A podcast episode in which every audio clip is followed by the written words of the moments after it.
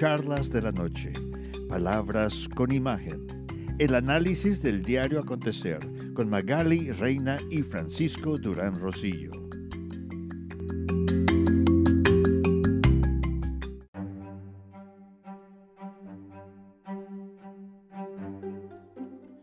Luego del segundo y último debate presidencial entre Donald Trump y Joe Biden, las columnas de opinión no les quedó otra alternativa más que reconocer que Donald Trump fue más preparado en el sentido emocional de no reaccionar tanto ante las preguntas, pero era obvio porque después el presidente Trump dijo, no se abordaron los temas polémicos.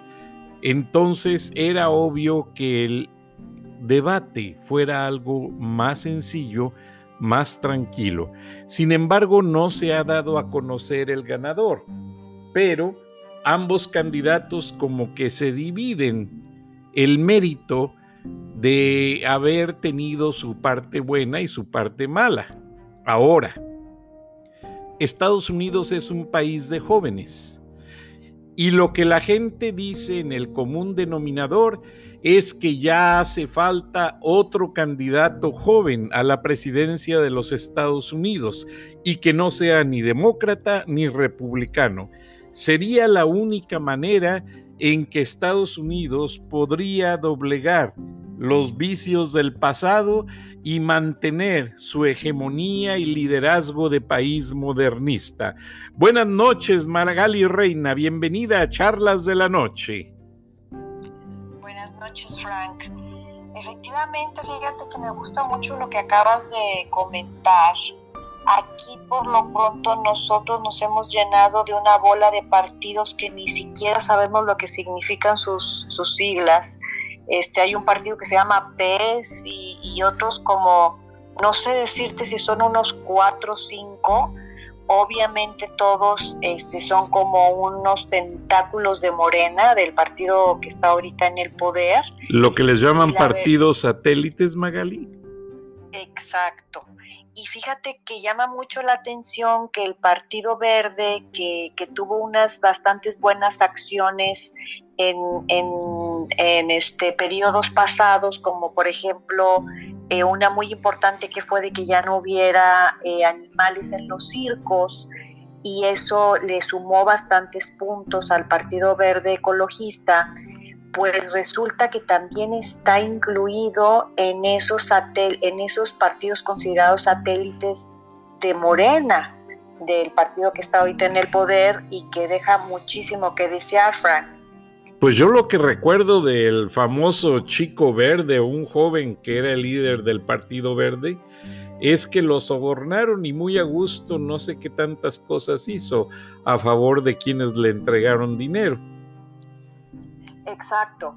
Eh, después se fue como corrompiendo, bien aplicada la palabra, y, lo que parecía que iba a ser un, partido, como dices tú, con, con, nuevos bríos, este, con mucho ánimo y con, con, gente activista, pues no, la verdad es que este, se perdió por completo. Tenemos otros activistas muy buenos en, en redes sociales, hay un, hay un joven Islas, él denuncia bastante este, lo que, los ecocidios que suceden aquí en las costas de, de México y es bien interesante escucharlo, es, es, un, es un tipo que anda por toda la República y anda en mar y en tierra y defendiendo aves y defendiendo, este, abogando porque se, se cuiden las playas, ahora que hubo el, la invasión del sargazo en, en la Riviera Maya, y la verdad es que este, este personaje es, este, se me escapa ahorita su nombre, pero sé que su apellido es Islas, este, en Facebook y él eh, sería un digno representante de, un partido así.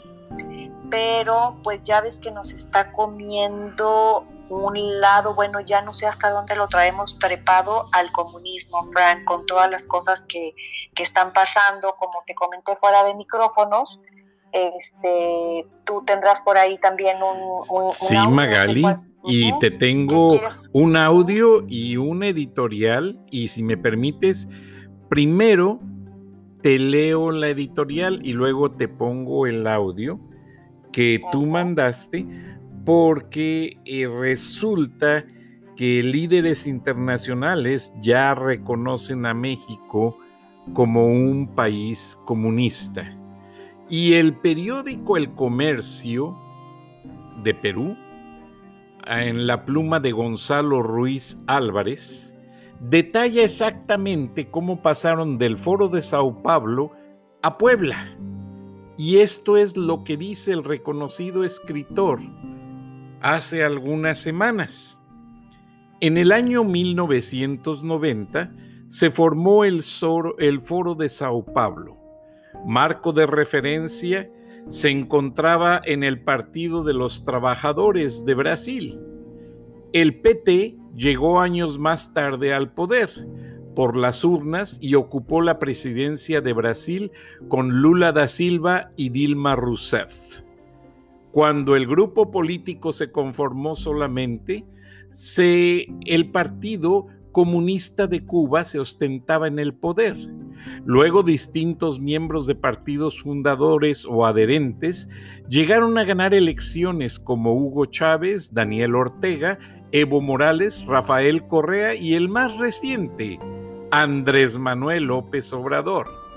Varios de los grupos políticos fundadores eran de izquierda, en una gama donde imperaban grupos radicales, socialistas y marxistas.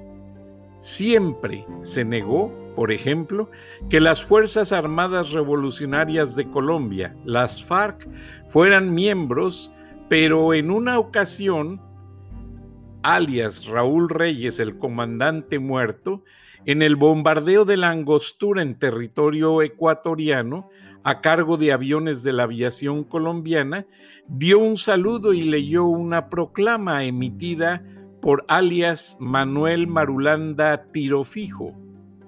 Hoy el grupo de las FARC, legalizado tras el acuerdo de paz, comparte el foro y se declara comunista. Pero en julio de ese año, en Puebla, se formó otro colectivo político latinoamericano que vino a formar la sede del Foro de Sao Paulo, el Foro Puebla. Parece ser un nuevo ramal remozado del Foro de Sao Paulo que habla de la reflexión y acción. Adscriben viejos políticos y nuevos personajes a Puebla, que fue Gabriela Rivadeneira, expresidenta de la Asamblea Nacional Ecuatoriana, ahora en el grupo disidente de Alianza País, que se hace llamar Revolución Ciudadana y que se instaló en la Embajada de México en Quito, Ecuador. En Buenos Aires se dieron nueva cita el 8 de noviembre y los discursos saludaron el triunfo del peronismo y sus ramas eh, kirnechistas en el binomio de Alberto Fernández y Cristina Fernández. Uno con mala memoria de sus lamentos sobre los gobiernos kirnechistas y otro con muy buena memoria de lo que la justicia tiene experimentando en contra por presunta y colosal corrupción que acaso archiven y jamás se juzgue. Las coincidencias de ambos foros han sido enunciadas y son preocupantes. Por eso aquello de reflexión y acción llama la atención. Las hogueras de Santiago o La Paz, la coordinación por redes del vandalismo, lo mismo en Barcelona que en Quito o las ciudades chilenas deben ser investigadas. Las redes sociales y los troll center son instrumentos comunes de los nuevos líderes y sus operadores siniestros que intentan aprovechar del descontento popular para atacar la democracia formal y a los gobiernos liberales de métodos del caos y la protesta destructiva. No pueden ni deben ser fórmula de un gobierno posible. Desde la primavera árabe, los indignados chalecos amarillos o el paro en Ecuador, las similitudes, marcas compartidas, terminar con lo que existe, en casos que no quede piedra sobre piedra, tal vez para modelar constituciones o desestabilizar gobiernos. Todo se verá a su tiempo, termina la editorial. O sea que en graves palabras nos dan a entender que México ya es una sede del Foro de Sao Paulo y que es un movimiento mundial en el cual pues alas socialistas y comunistoides porque yo les llamo comunistoides Magali porque se supone que en un gobierno comunista todos participan del bien común, o sea, todos reciben partes iguales. Y en la 4T no se ve un bien común. Los que le están manejando se están enriqueciendo a manos llenas, mientras que el pueblo empobrece aceleradamente, Magali. ¿Qué piensas? Pues sí, Frank, es este eh, es, es, una situación muy eh, eh, lamentable. ya habíamos comentado aquí alguna vez este tipo de gobierno y, te mencioné yo que había un tipo de gobierno así que, que lo que pretende es el bienestar común en, su máxima expresión y ese tipo de, de, gobierno se llama socialdemócrata, que es, la, es el que tiene Finlandia, Suecia, Noruega, Dinamarca, o sea, los países escandinavos. Y, pero es un modelo completamente diferente a lo que a lo que si no tengas cuidado a lo que se pretende aquí eh, ahora hemos visto que las acciones han sido muy devastadoras en en la Cámara de Diputados y en la de Senadores porque no están siendo representantes del pueblo. O sea, más bien todas las leyes que han estado eh, que han estado aprobando y todo, todos los decretos que han estado aprobando como la desaparición de los fideicomisos y ahora el día de ayer se aprobó una ley de egresos para el, para el año que entra en donde se va a, encarecer, por decir algo, se va a hacer más caro el Internet y, los servicios de telefonía celular. Cuando estamos pasando por la pandemia y hay personas eh, de muy escasos recursos que tienen que pagar el Internet por hora o por fuera para que sus hijos, tres hijos o cuatro hijos, puedan este, tener acceso a las clases virtuales que se están llevando a cabo ahorita. Entonces, esa medida que acaba de ser aprobada, por ejemplo, es muy em, dudoso que sea para el bien del pueblo. Entonces, esos senadores y esos diputados, pues en qué están pensando al aprobar ese tipo de cosas porque no se está subiendo los impuestos a esas compañías y que se les ponga una restricción de que no, no aumenten sus servicios a la, a la ciudadanía por consideración a la ciudadanía por, por la pandemia, sino que nosotros sabemos que si hay un impuesto, hay un gravamen de parte del gobierno a ese tipo de compañías, las compañías lo van a pasar a los ciudadanos, Frank. Claro, además Magali, si no me equivoco, una de las tónicas de campaña de López Obrador fue ofrecer Internet gratuito para todos, si no mal recuerdo. Pero acuérdate también que dijo que una cosa era estar en campaña, o sea, lo que se decía en campaña era así como que, ay, bueno, pues sí lo dije, pero era para ganar y no tengo que cumplirlo y no lo va a cumplir. O sea, eso ya lo dijo alguna vez en una mañanera y la verdad que fue como como un balde de agua helada sobre todos los que pusieron sus esperanzas en toda su retórica. Y, y, como tú lo acabas de mencionar, este, lo de la agenda del Foro de Sao Paulo, o sea, a nosotros nos está llevando al comunismo o socialismo del siglo XX, como le llaman, o del XXI, este, sin, sin que el pueblo se hubiera dado cuenta. O sea, el pueblo no se dio cuenta, el pueblo votó por un, por un partido pensando que iba a haber un buen cambio para México y lo que se ha visto es todo lo contrario. Entonces la verdad es que el pueblo fue engañado y esta es como esa, eh, ese mecanismo que están haciendo y que, y que tanto lo, lo menciona este, la politóloga eh, Gabriela Álvarez y de la, guatemalteca, digo, se llama, ¿cómo se llama? Gloria, Gloria Álvarez este, ella lo dice hasta el cansancio, o sea, estos gobiernos son gobiernos que han fracasado en, otras, en otros lugares y nos los están imponiendo porque la, élite que está sobre, sobre, sobre, sobre los gobiernos arriba, ellos son los que se benefician nada más y que todo el, y que todo el pueblo esté pobre.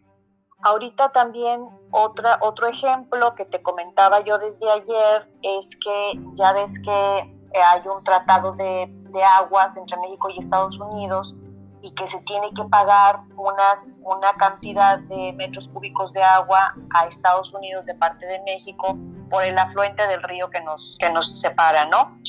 Y em, hay ese acuerdo que ya todo el mundo sabe desde 1944 y así. Entonces, eh, se vaciaron las presas de, Chihuahua y no conforme con dejar en la desgracia, porque eso no puede ser calificado de otra manera, a esos pueblos, sobre todo a Camargo, este, acaba de decir el presidente ayer que como todavía falta agua que pagar, este, se quiere vaciar, pues, se quieren abrir las compuertas de la presa El Cuchillo que tú lo has de saber, es, es una de las principales presas con las que cuenta Nuevo León y de esa presa también a veces hasta se llega agua a la presa Falcón porque, porque se tiene ese convenio con Tamaulipas. Entonces ya se dijo eso en la mañanera ayer y para pronto que el, el eh, senador eh, Samuel García y una diputada fueron, estuvieron hoy ahí en, las oficinas de, la Comisión Nacional del Agua para este, enfáticamente oponerse a esa decisión, Fran, porque es arbitraria, no se hizo un estudio, no se hizo una consulta, no se platicó, o sea, él nada más desde allá del palacio dice, pues ahora le vamos a quitar agua a estos, sin saber por todos los problemas que pasa estos estados del norte, porque acá no llueve como en Tabasco. O sea, él ha de pensar que, pues, que el cabo va, a llover. O sea, no, no tiene conocimiento, o no sé si sí lo tiene y es muy macabro. Y la verdad es que este, afectaría también muchísimo a, a estos estados, Frank. Sí, Magali, y vaya que todo esto en conjunto viene a afectar tremendamente el, el desarrollo de Nuevo León, porque Nuevo León es uno de los estados que más produce para el Producto Interno Bruto. Entonces le quitan el agua, imagínate dónde queda, pero te voy a poner el audio del funcionario que en España está diciendo que tú me lo enviaste, está diciendo que México ya es un estado comunista. Si no lo escuchas, Magali, me disculpas porque lo tengo en la misma unidad, pero vamos a intentarlo que lo escuchemos todos. Sí, claro. Nosotros estamos con quienes defienden la ley, el orden y la libertad. Ustedes están con los terroristas Antifa en Estados Unidos y con los terroristas de Alsasua aquí en España.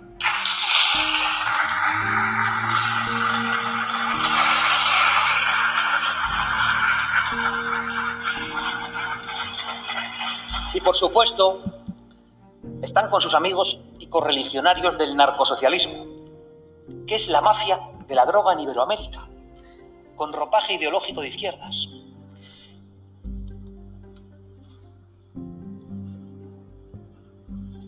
Ahí tienen en la bancada de un partido del gobierno al abogado y representante de las FARC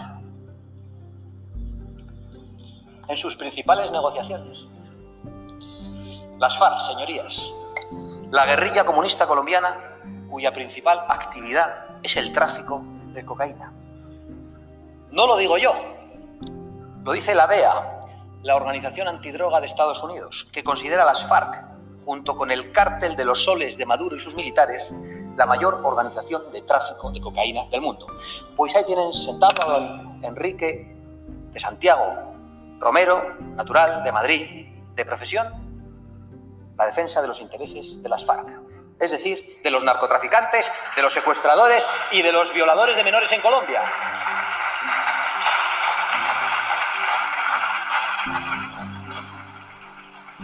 Enrique de Santiago, secretario general del Partido Comunista y mano derecha de Iglesias, o al revés, no lo sabemos. No es extraño. En realidad las FARC, como tantos otros, obedecen al final al mismo mando común del Foro de Sao Paulo, al que ahora le quieren llamar Grupo de Puebla. Nosotros pensamos que Cártel de Puebla sería mucho más adecuado. Una auténtica mafia internacional. ¿Qué te parece, Magali? Una auténtica mafia internacional y cambiarle el nombre en lugar del Foro de Puebla por el Cartel de Puebla. Exacto. Sí, Frank, pues cada vez estamos viendo más esto y creo que también tiene eco en lo que pasó con la captura del general Cienfuegos, porque pues no nos, no nos gusta escucharlo, pero somos un narcoestado.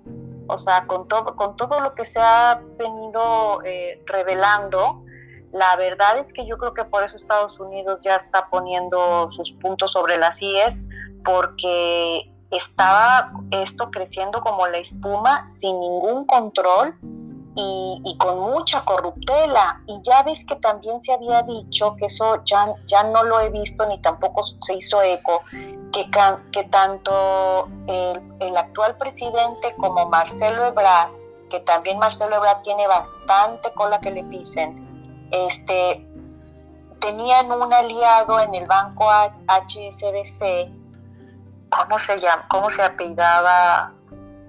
Eh, no me acuerdo, pero lo puso a él en un, en un este puesto público y, se dijo, yo sí te lo comenté, que la Interpol los, los estaba investigando por un posible em, cargo de lavado de dinero con, relación al narcotráfico. Y luego, como vimos que si, si empiezas a, a unir este puntos, eh, que, este, liberó a, Ovidio Guzmán y que el, cheque ese que se vio que le dio la mamá del Chapo a, Andrés Manuel para su, para su campaña y el que la fue a saludar al, al, coche y le dijo ya recibí tu carta, hasta hablándole de tú y todo. Entonces, pues sí, Frank, este, nos, nos empieza a hacer sentido y nos empiezan a caer veintes, ¿no?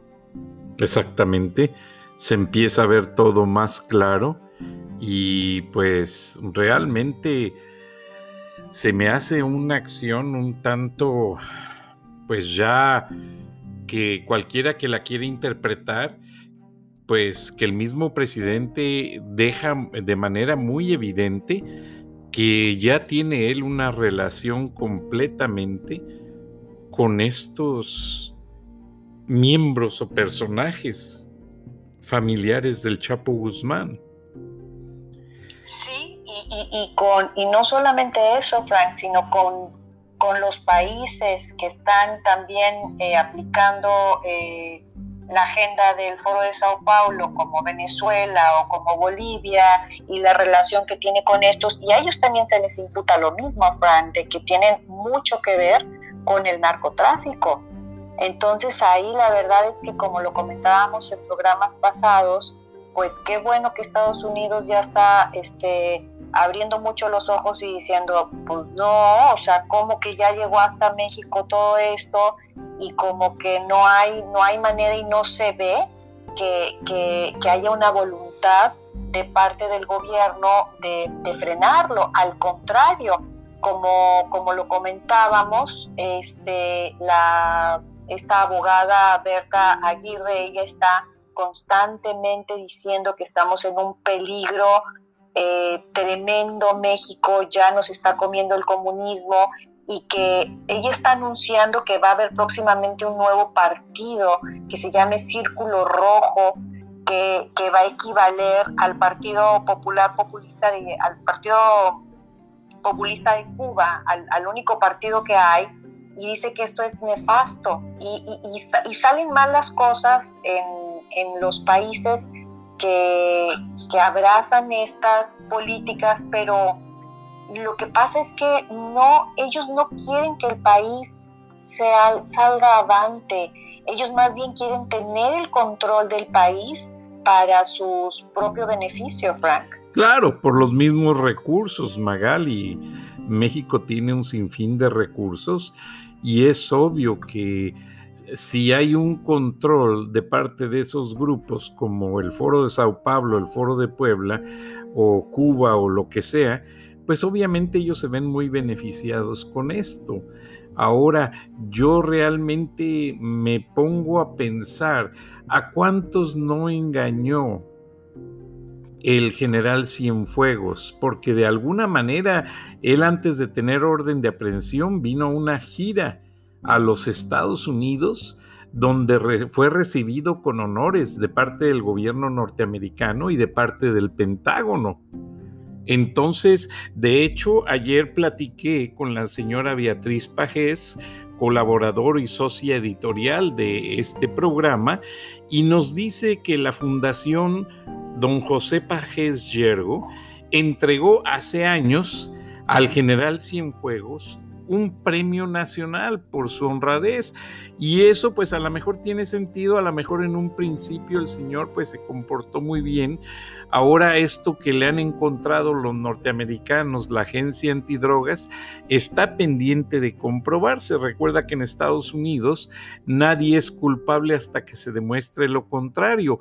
Y lo que comentabas tú hace unos días me dejó sorprendido porque el caso del general Cienfuegos fue movido de esa corte de Los Ángeles a la corte de Nueva York. Parece ser que la misma donde fue juzgado el Chapo Guzmán. ¿Qué te da a entender esto, Magali? ¿Será que el Chapo lo denunció? Sí, pues, pues, pues como que, como que estamos uniendo esas, esas, esas pistas, ¿no? Porque tanto Genaro García Luna como el Chapo y ahora el general Cienfuegos están, están allá en aquella corte y acuérdate que cuando tienen vinculación, pues lo, lo, lo van uniendo a un, a un expediente, ¿no? No sé cuándo sería esa premiación que, que dices de Estados Unidos al general, porque en lo que yo pude leer decía que eh, esta, o sea, en lo que derivó esta detención. No fue premiación, Magali, fue un reconocimiento, pero se le, se le hicieron grados, se le hicieron, o sea, se le hizo una pequeña ceremonia como tal, y a él junto a otros militares de otros países, y hasta me hicieron llegar las fotos. Sí, pero te comentaba que eh, en, los escritos que hemos visto acerca del, de la situación del tema, dice que tenían 10 años de estarlo investigando y de haber hecho eh, intercepciones a su BlackBerry. Ya ves que pues ahorita ya ni siquiera existen esos, esos teléfonos, pero había ahí evidencia eh, de que pudieron recabar de, de comunicados que tenía él con el cártel de Sinaloa. Entonces eso era pues muy evidente, o sea, él los, los protegía de que no les pasara nada, ¿verdad? Rápidamente este, hago un paréntesis, Magali. BlackBerry, BlackBerry fue en su momento de fama el teléfono más seguro porque el correo electrónico que tú recibías en un BlackBerry tenía tres inscripciones, o sea, no era tan fácil hackearlos. Y todavía sigue al mercado, pero con otra modalidad. Magali, se nos acaba el tiempo, lamentablemente. ¿Qué le dices a la gente para cerrar el tema? Ay, Frank, yo qué te digo, pues hay que, hay que levantar la voz, hay que, hay que informarnos, lo sigo diciendo porque la apatía que tiene el mexicano es mucha falta de información. y lo que nos está pasando es también eso, falta de información y que no, no supimos ni cómo, ni cómo nos llevaron al baile. Entonces, pues eso es lo que puedo decir, Frank. O sea, somos renuentes a participar. Sí, la verdad que sí. Qué lástima. Pues muy buenas noches, Magali. Buenas noches a la audiencia y gracias. Y próximamente tendremos un entrevistado interesante desde Nueva Zelanda. Ya te avisaré, Magali. Buenas noches. Buenas noches.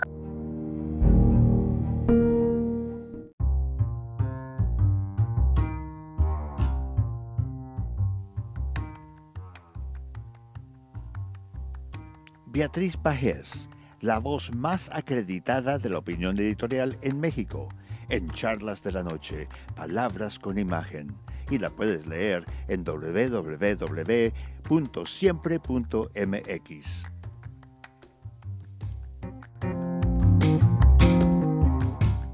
Buenas noches, Frank. Un placer, como siempre, participar en charlas de esta noche.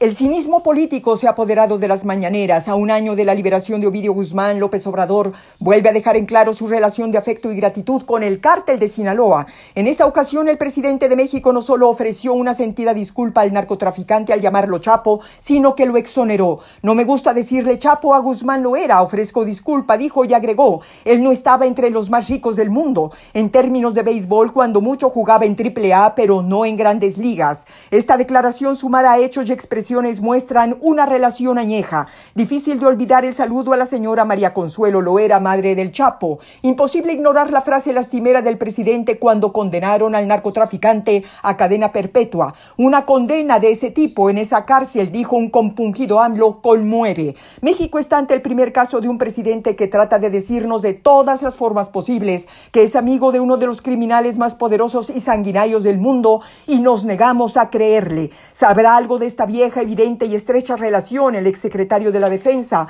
general Salvador Cienfuegos, detenido en Estados Unidos, difícil que no lo conociera. Un funcionario de tan alto rango encargado de la seguridad nacional debe guardar audios, videos que dan cuenta de una explosiva biografía que de ser publicada pegaría en el corazón de 30 millones de mexicanos que votaron por el Mesías. Tener a un presidente y un gobierno dedicados a destruir el prestigio de la Corte y del Ejército, a utilizar el combate a la corrupción como pretexto para para destruir instituciones nos dice que el Estado mexicano está en riesgo. López Obrador llora y se pone de rodillas para que el Chapo lo perdone, pero saca el látigo del tirano cuando se trata de dejar sin medicamentos a niños con cáncer. AMLO está dispuesto a ofrecer disculpas al autor de miles de crímenes, al responsable de millones de muertes por sobredosis, al que ha lavado dinero y construido una cultura del crimen, pero jamás estará dispuesto a pedir perdón a los mexicanos por haberles mentido y engañado.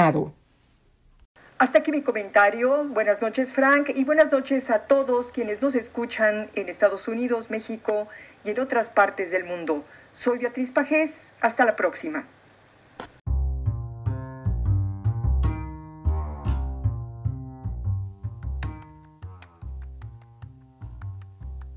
Beatriz Pajés, la voz más acreditada de la opinión editorial en México en Charlas de la Noche, Palabras con Imagen, y la puedes leer en www.siempre.mx.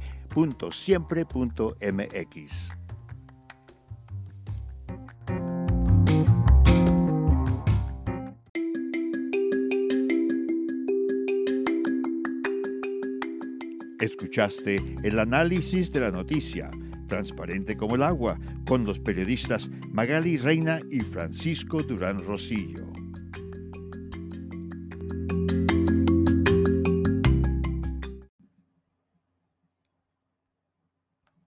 Es más importante que la salud de tu familia y hoy todos buscamos un sistema inmunológico fuerte y una mejor nutrición. Es por eso que los huevos Egglands Best te brindan más a ti y a tu familia. En comparación con los huevos ordinarios, Egglands Best te ofrece 6 veces más vitamina D y 10 veces más vitamina E, además de muchos otros nutrientes importantes, junto con ese sabor delicioso y fresco de la granja que a ti y a tu familia les encanta. Todos queremos lo mejor para nuestras familias. Entonces, ¿por qué no los mejores huevos? Solo Egglands Best. Mejor sabor, mejor nutrición, mejores huevos.